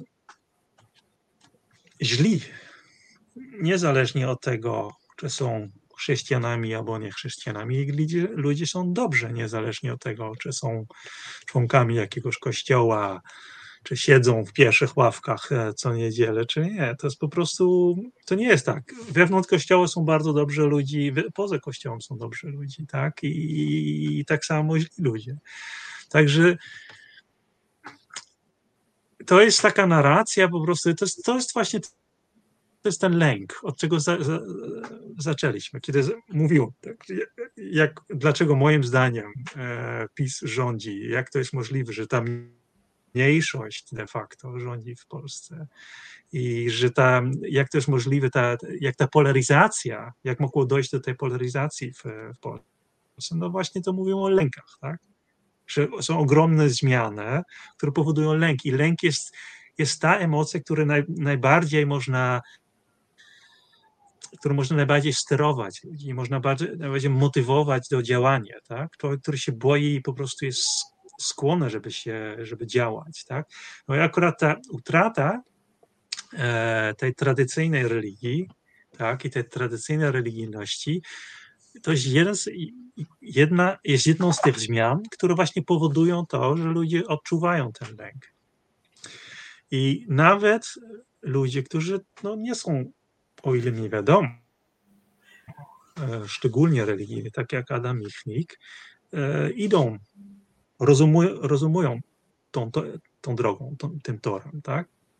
Że o, jak nie będzie tego kościoła, no to już jest upadek cywilizacji, tak? Bez, bez kościoła katolickiego Polska będzie po prostu jakim Polacy stają się, nie wiem, strasznie niemoralni i tak dalej, i tak dalej. To jest nieprawda. To jest po prostu, nie ma żadnego dowodu na to. Ja bym nawet powiedział, jeżeli już są dowody, to raczej pokazują coś wręcz odwrotnego. Wiesz, ja odczytuję mm, czasem Adama Michnika, z którym się z tymi tezami przy, przytoczonymi też się nie zgadzam, ale odczytuję go w taki sposób, że może chrześcijaństwo, które jest bardziej uniwersalne, łagodzi jakąś ostrą formę nacjonalizmu, który jest też religią. E, znaczy, że on tak myśli. To nie jest moja myśl, bo widzimy, że teraz mamy. W Polsce jest raczej odwrotnie, ale. No więc właśnie, w Polsce jest raczej w tej chwili odwrotnie, to znaczy ten sojusz tego fundamentalistycznego ołtarza e, z tym e, pisowskim tronem, prawda, Żoliborza, no, no przeczy tej tezie, przeczy tej tezie. No dobrze, ale powiedziałeś 50 lat temu procesy, które tu obserwujesz w Polsce, to tak jak w Holandii, no rozumiem, że to jest do pewnego stopnia takie zaokrąglenie są mhm. 50 lat temu w Holandii. Ale czy uważasz w takim razie, że te przemiany w Polsce na rzecz sekularyzacji, że one są w jakiś sposób nie do powstrzymania? To znaczy, że e, być może ten fundamentalizm będzie się przez pewien czas bronił, no PiS na przykład wygra jeszcze jedną kadencję i kościół mhm. typu Jędraszewskiego będzie PiSowi potrzebny przez pewien czas, albo do tego dołączy się Konfederacja, która, prawda, e, jakiś skrajny, skrajny, utopijny e, rynek państwa prawie bez podatków i tak dalej połączy z jakimś takim koś, e, no, ślubami bez, bez możliwości rozwodów i tak dalej, co szerzy ten, ten młody facet od piwa, jak on się nazywa, Mencen, y, to, y, że no to jeszcze trochę przetrwa, ale że to jest, że powiem, historycznie nieuchronne. Uważasz, ta przemiana w kierunku sekularyzmu? Mówimy o o Polsce w tej. No, o zachodzie się tak. W sensie, że, że ta tradycyjna, ta tradycyjna, ta religijność E, który znaliśmy, znamy nadal, że ona zniknie. Tak, zniknie. Po prostu religia staje się bardziej sprawą jednostki, tak? Ale to nie oznacza, że Kościół e, zniknie, albo że Kościół szybko dąży za tą sekularyzacją i często się szybko się modernizuje, liberalizuje, nie wiem jak chcesz to nazwać, zmienia, tak? Może być dokładnie odwrotnie, tak? Bo kto idzie teraz na księdza, tak? To, to jest mała grupa, to jest grupa, które, no, które, której nie po drodze z, tą, e, z tymi zmianami, a on jakby dziedziczą ten cały majątek kościoła, ten gigantyczny majątek. E, też ten, to symboliczne miejsce, które dla tradycjonalistów ma ogromne znaczenie. Więc nie sądzę, żebyśmy no, żeby Polska stała się szybko krajem bez kościoła, tylko równocześnie te zmiany w społeczeństwie no, są moim zdaniem nie, nieodwracalne. Ja nie, widzę, że takie możliwości, żeby nie wiem, geje wróciło do szafy i kobiety do kuchni. Nie? To jest po prostu to nie. To, to, trudno to sobie wyobrazić. Trudno to sobie wyobrazić. Chociaż chociaż no widzieliśmy dużo rzeczy, które było trudno do wyobrażenia, więc no, no dobrze. Głowy nie dam, ale, ale ja myślę, że jednak to, ta, ta, ta sekularyzacja, to znaczy przede wszystkim ta indywidualizacja, nie wiem czy jest takie słowo, religii e, będzie postępować. I że instytut i, i, i kler, tak, instytut kościelny i kler będą coraz mniej jakby tutaj e, istotne. Ale zadam Ci pytanie trochę filozoficzne, no ale omówiliśmy się na długą rozmowę. No powiedzmy, jakoś rozpręża, e, no rozchodzą się te instytucje kościelne, no ale jest pytanie takie, no załóżmy, że ktoś wierzy w Boga. No to jest dosyć abstrakcyjna idea, prawda? Bardzo jest chyba bardzo trudno samemu wierzyć w Boga. Nawet no, w, e, e to jest taki niemiecki. Dlaczego? No bardzo, wiesz, ja ci powiem. Mm, no dlatego, że chcesz się, moim zdaniem, socjologia o tym mówi, że chcesz się tą wiarą z kimś podzielić. No to jest, wiesz, jak mówię, wierzę w Boga, ja nie wierzę, żeby było jasne, ale no to jest taka teza kosmologiczna, no. Bóg stworzył świat i tak dalej, no to jest, to jest pewien porządek, mm, jak gdyby uznanie pewnego porządku kosmosu, stworzenia człowieka i tak dalej, ja, no, ludzie się takimi mm, przekonaniami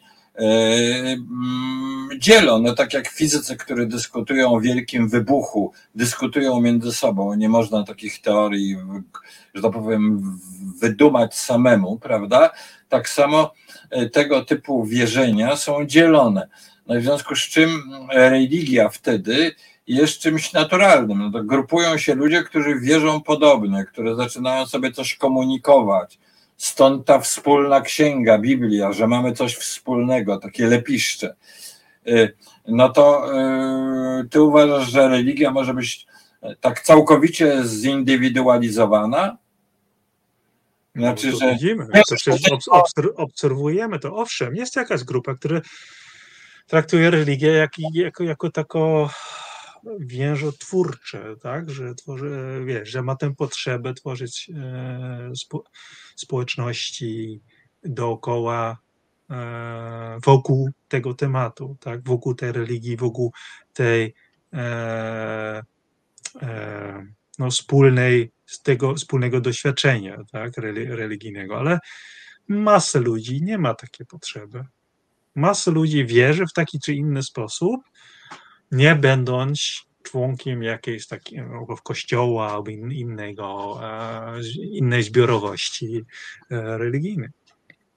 To też jest trochę o czym rozmawiamy, tak? bo często e, dyskusje na temat religii i ateiści kontra religii, tak, to, to, to są fokusowane, kierują się na, na instytucje tak, albo na konkretnych wierzeń. Tak? Ale tak naprawdę kwintesenc, kwintesencją religii albo wiary nie są dosłownie te historie, albo są te instytucje, tak? To jest czymś innego. I to jest takie, to co jest wspólne dla wszystkich religii. I ja myślę, że człowiek zawsze będzie tego szukać i zawsze będzie czego potrzebować, tak? Bo człowiek nie wie skąd pochodzi, nie wiem dokąd idzie, cierpie, umiera, potrzebuje pocieszenie, potrzebuje tłumaczenie, dlaczego e, jesteśmy. I jest po prostu popyt. Jest po prostu popyt. Więc zawsze będzie szukać, tak? Ale to nie znaczy, że to musi się odbywać w ramach zorganizowanej religii, w ramach instytucji, a tym bardziej nie instytucji, które wykorzystuje tej potrzeby ludzkiej no, do, do władzy, tak? No, e, do e, sprawowania władzy nad ludźmi. ja absolutnie sympatyzuję z tym, co mówisz. Mm, e, I widać, jak łatwo każdy rodzaj kościoła, czyli wspólnoty zorganizowanej wokół jakiegoś zespołu wierzeń, no, gdzie pojawia się ktoś, kto mówi, co to jest wierzenie prawidłowe, a co to jest wierzenie nieprawidłowe, odwołuje się do tradycji czy najrozmaitszych tam takich czynników. Krótko mówiąc, rodzi się tam hierarchia władzy, która dotyka no, takiej bardzo głębokiej warstwy człowieka. No właśnie, skąd on pochodzi, skąd się wziął świat i tak dalej. Mhm. To, no, to jest po prostu, mówi nam o tym antropologia, że yy, znaczy zgadzam się z tobą, a jednocześnie antropologia mówi nam, że ludzie wciąż się w taki sposób e, organizują. I na mnie robi wrażenie no, takie lektury kognitywistów, takich jak Dennett i jemu podobni, prawda? Absolutnie ludzi niewierzących, którzy nagle po mówieniu, co to jest racjonalizm, e, e, jak dalece, że tak powiem, powinniśmy odrzucić wszelką taką metafizykę zahaczającą religię, mówią, że ten czynnik religii takiego no, wspólnotowego przeżywania otaczającego nas świata w tych najwyższych kategoriach jest niemal nieuchronny. Tak, no ale i... też najbardziej groźny. To jest właśnie, to jest ten wymiar religii, który jest groźny, tak? Bo to jest ten wymiar, e, gdzie ta potrzeba ludzka tak, jest wykorzystywana przez innych ludzi, przeważnie starszych panów, tak, żeby żeby e, mieć władzę nad tymi ludźmi. I to jest, to jest ta, ten wymiar e, religii, na który trzeba być bardzo, bardzo czujny. Tak? Podkreślam, że zwłaszcza w chrześcijaństwie, w odróżnieniu na przykład od islamu, jest dosłownie jest powiedziane i podkreślane, że nie do tego służy religia, tak? Bo Królestwo Boże jest z innego świata. Nie? Więc to, czyli, bo trochę, bo rozumiem trochę, że tak pytasz, na ile no, o mój stosunek do, do, do, do, do religii. Tak? No, jeżeli... nie, jestem, nie jestem wrogiem religii, też nie jestem wrogiem e, kościoła albo kościołów, tylko moim zdaniem musimy być bardzo, bardzo czujne akurat na ten punkt, tak? Żeby nie było tak, że jakaś grupa ludzi, kapłanów, ale też polityków, wykorzystywała tę potrzebę ludzką, te ludzkiej e, w celach no, politycznych i władzy tak, ekonomicznych. Także tu, tu musimy być bardzo. A oprócz tego to ludzie potrzebują, no, ludzie potrzebują pocieszenia i tak dalej. No trudno, tak? Czy my mamy, jak, jak patrzysz z drugiej strony, ze strony atei, ateizmu, czy mamy lepszą odpowiedź? Mamy Nie. lepsze odpowiedzi? No właśnie, to także po prostu skoro ludzie potrzebują. Wiesz, gdzieś e, przeczytałem taki fragment. Czyli, czyli z religią jest trochę tak, że no, jak z alkoholem, no. Pij, e, korzystaj, ale ostrożnie, tak? No, wiesz, gdzieś przeczytałem już w jakiejś powieści że ktoś mm, y, napisał słowo Bóg z małej litery i poczuł się przerażony. Ja myślę, że to dla wielu jest takie przeżycie, no bo E, to jest metafora literacka, no ale jak powiemy sobie, nie ma żadnego takiego porządku e, wysokiego, jesteśmy do pewnego stopnia dziełem przypadku, ewolucji i tak dalej, no to, to wymaga, znaczy jest dla mnie bardzo poważnym pytaniem, czy kultura sekularna potrafi mm, tą, jak gdyby, naszą niewiedzę o naszym pochodzeniu, pochodzeniu kosmosu jakoś e, nazwać i pogodzić nas ze śmiercią bez opowieści o życiu pozagrobowym i tak dalej. Ja, mi, ja, ja myślę, że to, to się wydają bardzo abstrakcyjne problemy, ale ja uważam, że dzisiaj one ja się stają. Jak mówimy o kulturze świeckiej, tak, e, właśnie rzecz polega na tym, jak mówimy o tym, kim jest Zachód, tak, albo na czym polega ta różnica, albo jedna z głównych różnic e, między Zachodem a innymi e, kulturami, tak, czyli też w pewnym sensie odpowiedź na pytanie, kim my jesteśmy jako Zachód, to jeden z głównych różnic jest to, że na Zachodzie skutkiem różnych, często przypadkowych e, e, zmian, które miały miejsce właśnie od, od końca, można powiedzieć, średniowiecza, e, my stworzyliśmy taki po prostu fundament społeczeństwa, który nie opiera się na religii. I to, to jest bardzo, bardzo, bardzo zachodnie, tak? że my doszliśmy do momentu, gdzie uznamy, że tu na świecie prawo człowieka jest ważniejsze, albo przynajmniej tak samo równoważne w wielu dziedzinach przynajmniej, co prawo Boże. Tak? I to jest dosyć no, nie chcę powiedzieć unikalne, bo nie znam oczywiście wszystkich kultur na całym świecie, ale mi się wydaje, że to jest dosyć jednak unikalne, dosyć dla, dla Zachodu. I to też widzimy, więc wracając do, do, do Twojej uwagi, czy my jako Zachód jesteśmy w stanie, albo że jako liberalne, tak, e, świat jesteśmy w stanie opowiadać na to pytanie dotyczące naszego pochodzenia, e, no, tajemnicy życia i tak dalej, tak dalej. To nie jest, to nie jest zadanie e, związane z, systemem politycznym, e, z organizacją społeczną. Tak? Właśnie rzecz polega na tym, że my takie sprawy zostawimy jednostkom.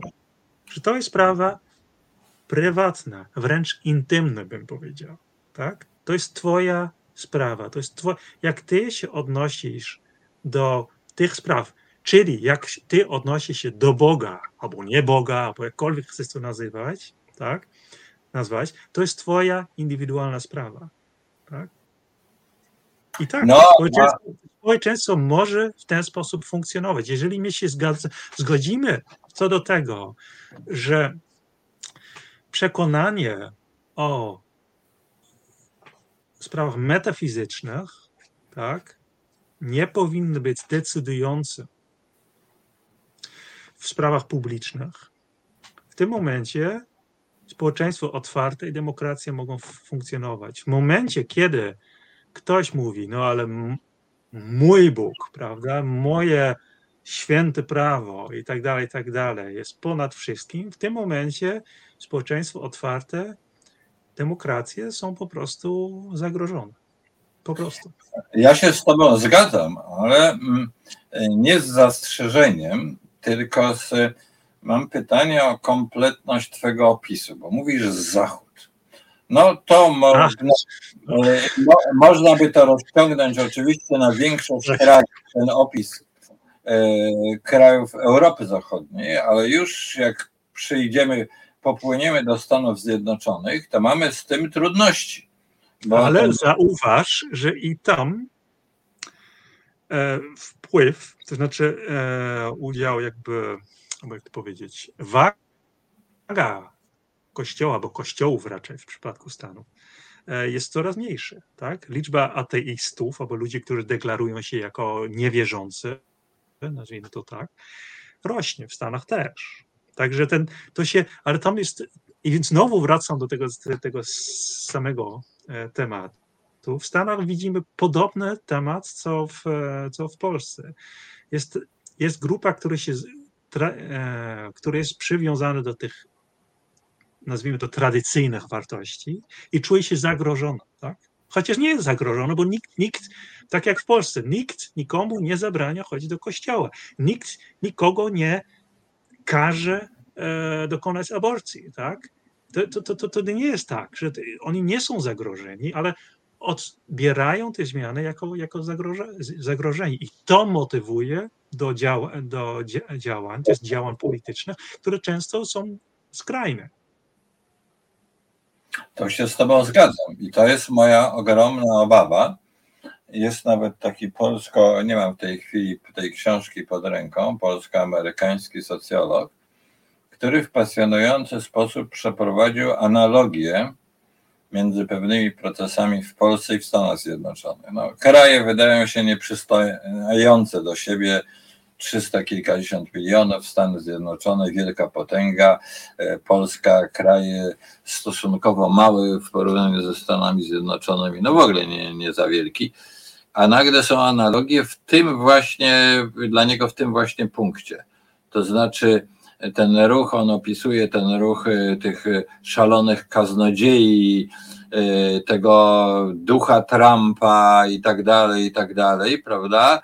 I, i, i politycznego podziału społeczeństwa niespodziewanie nagle na mm, i w tle jest e, właśnie stosunek do religii. To jest przyczyna tego podziału.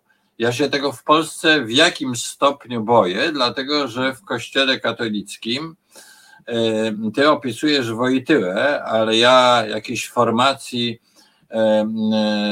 rycerzy Chrystusa, tych kładących się na chodnikach i tak dalej, nie to, że ja się ich boję, no ale wiesz, no jak ktoś ma mm, to są ludzie, którzy chcieliby bronić jakichś metafizycznych wierzeń, już nie nazwę je racjonalnymi, no ale one są często irracjonalne, bo to jest poza wszystkim innym często bardzo prymitywna jakaś teologia, w ogóle bardzo prymitywne wierzenia w gruncie rzeczy, bardziej zbliżone do jakiegoś pogaństwa niż, niż chrześcijaństwa w jakimś szerszym zrozumieniu, że oni są gotowi do przemocy.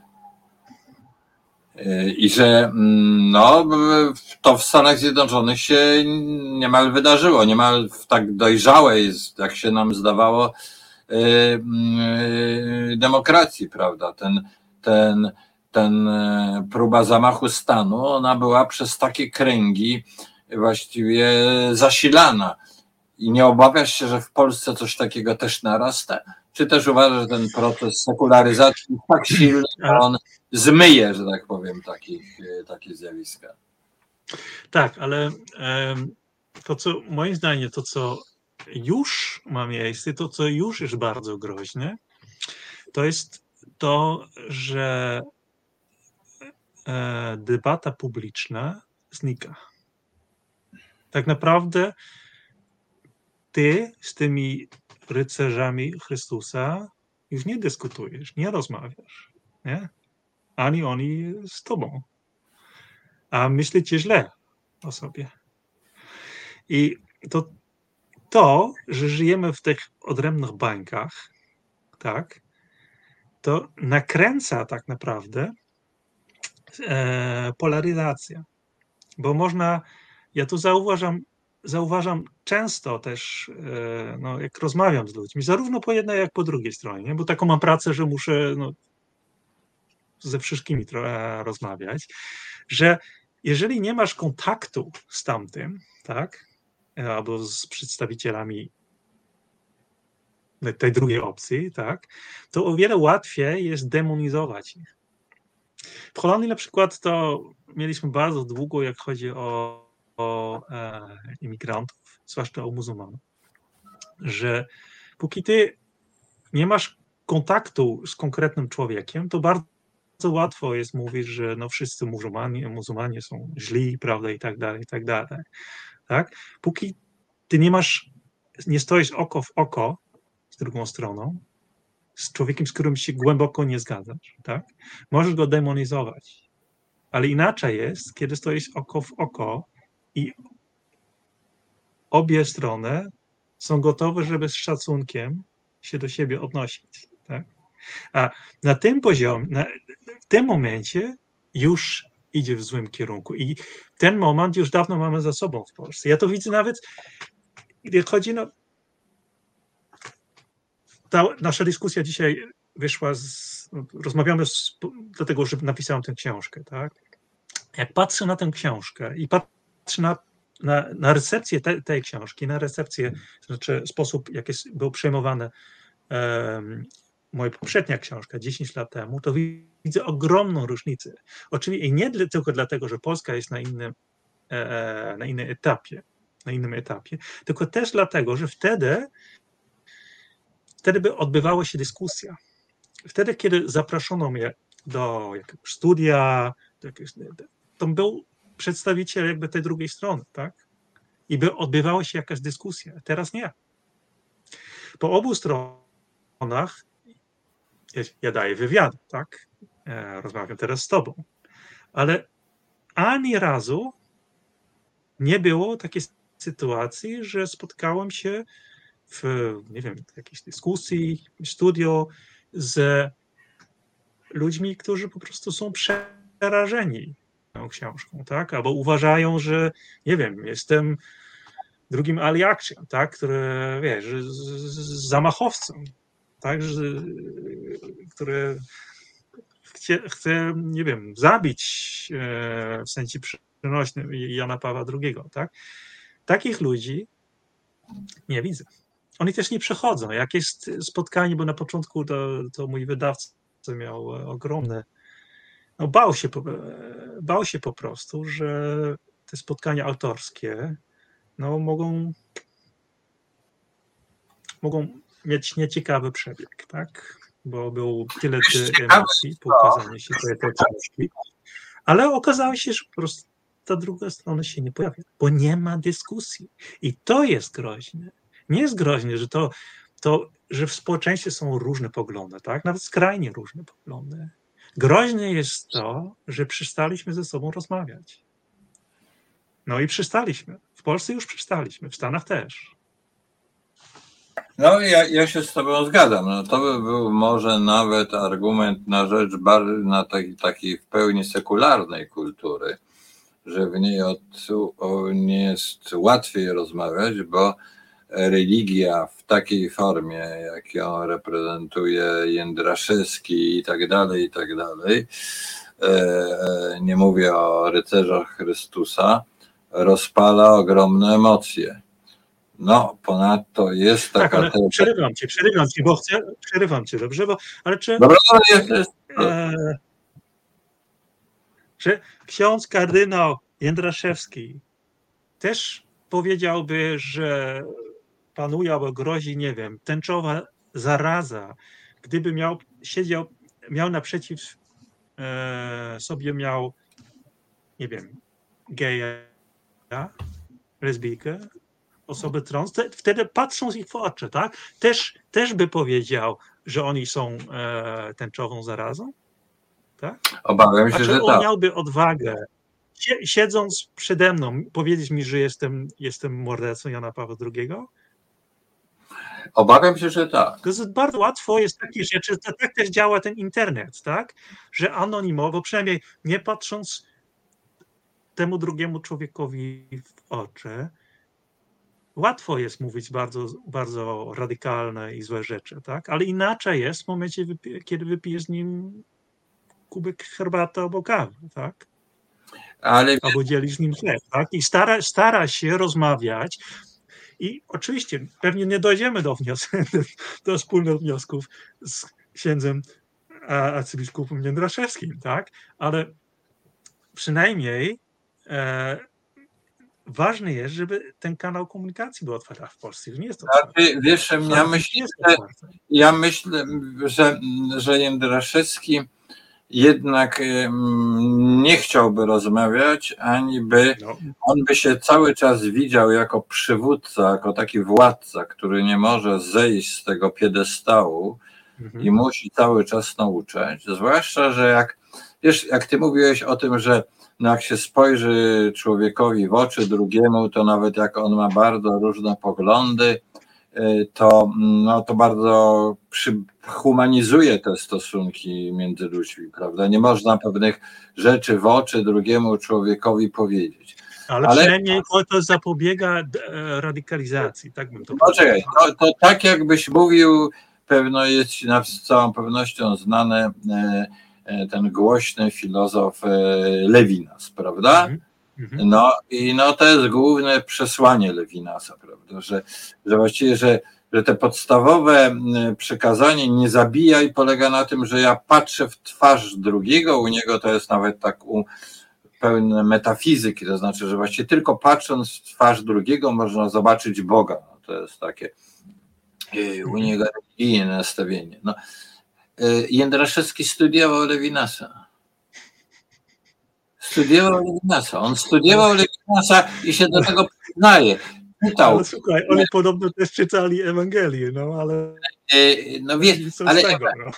wiesz, ja ci powiem, niestety Ewangelia od, że powiem, cztery Ewangelie, ok, ale jak zaczynasz czytać świętego Pawła, to już widzisz budowę tego kościoła, który no tak przynajmniej twierdzą niektórzy teologowie, tacy jak, jak, jak, jak Polak, prawda, i tak dalej, czy niektórzy ci mhm. byli jezuici, jako Birek, tam już się zaczyna coś takiego, ta hierarchia, etc ale on czytał Lewinasa. To już zaczyna jest, się wcześniej, ale to jest... Wiesz, gdzie to jest bardzo twardo wyłożone, znaczy twardo, no tak wyraziście wyłożone, no więzień Auschwitz, który mówi, Lewinas, który mówi, mhm. patrzę w twarz drugiego człowieka i to jest ta podstawowa, jak gdyby podstawa moralności, żeby spojrzeć w twarz i wiedzieć, że nie można nienawidzieć, że nie można zabijać. I on to studiował i to mu nic nie, nie dało, wiesz, no.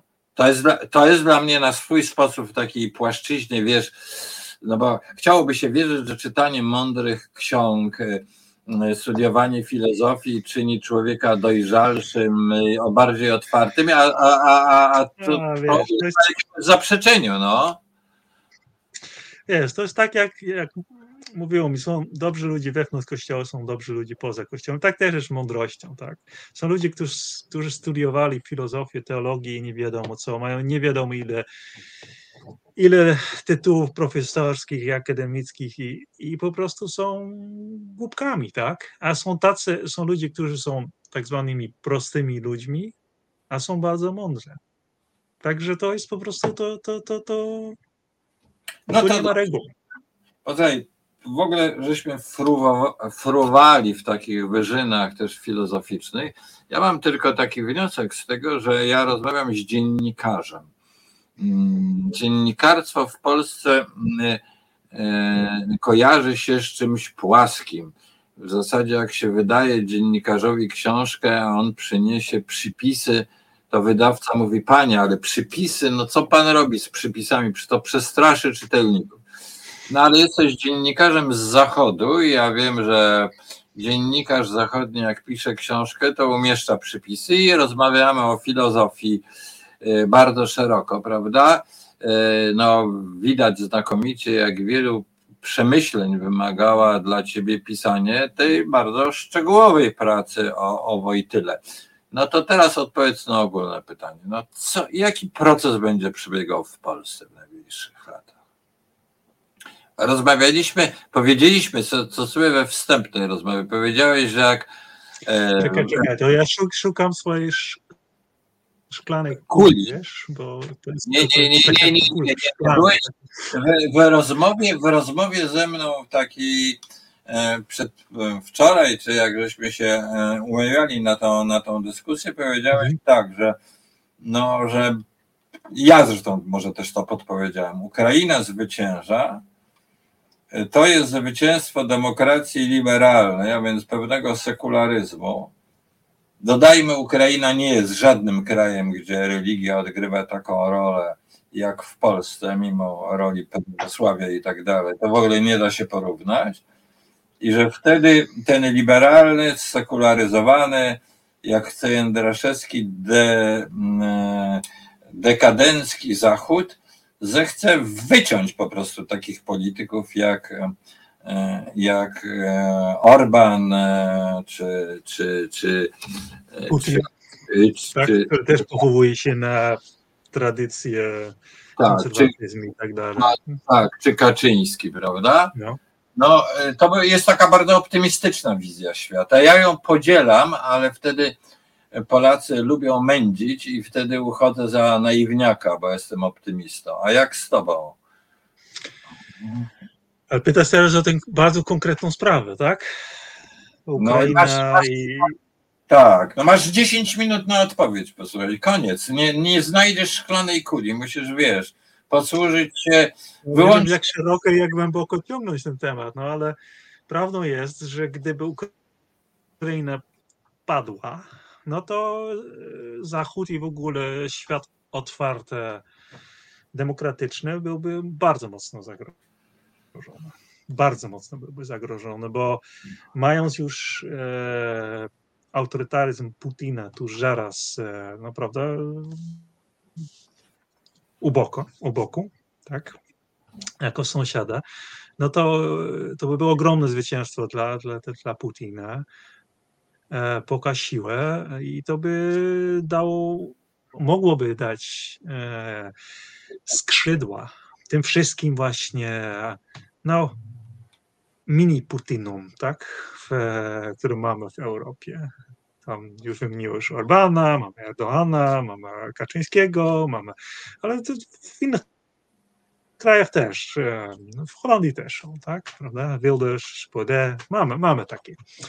Także no, działo się na szczęście e, inaczej i chwała Ukraińcom e, za to i, i, i Putin dostał, no po prostu osiągnął dokładnie coś odwrotnego niż, niż zamierzył. Zjednoczył tak naprawdę Zachód, e, powiększył e, NATO o kraje skandynawskie, no na razie tylko Finlandia, ale pewnie Szwecja jeszcze no. dojdzie. Ale jest za wcześnie, żeby powiedzieć, że hurra, hurra, że to już jest zwycięstwo, bo wiemy po prostu, no, rozmawialiśmy już o tym, tak, że wewnątrz e, tych spo, społeczeństw otwartych i demokratycznych są ogromne napięcie. Tak? Też, zwłaszcza też w Stanach Zjednoczonych, jeżeli dojdzie jeszcze raz do zwycięstwa Trumpa albo polityka Trumpa podobnego, to może wiać zupełnie inny wiatr albo wiatr zupełnie z innego kierunku.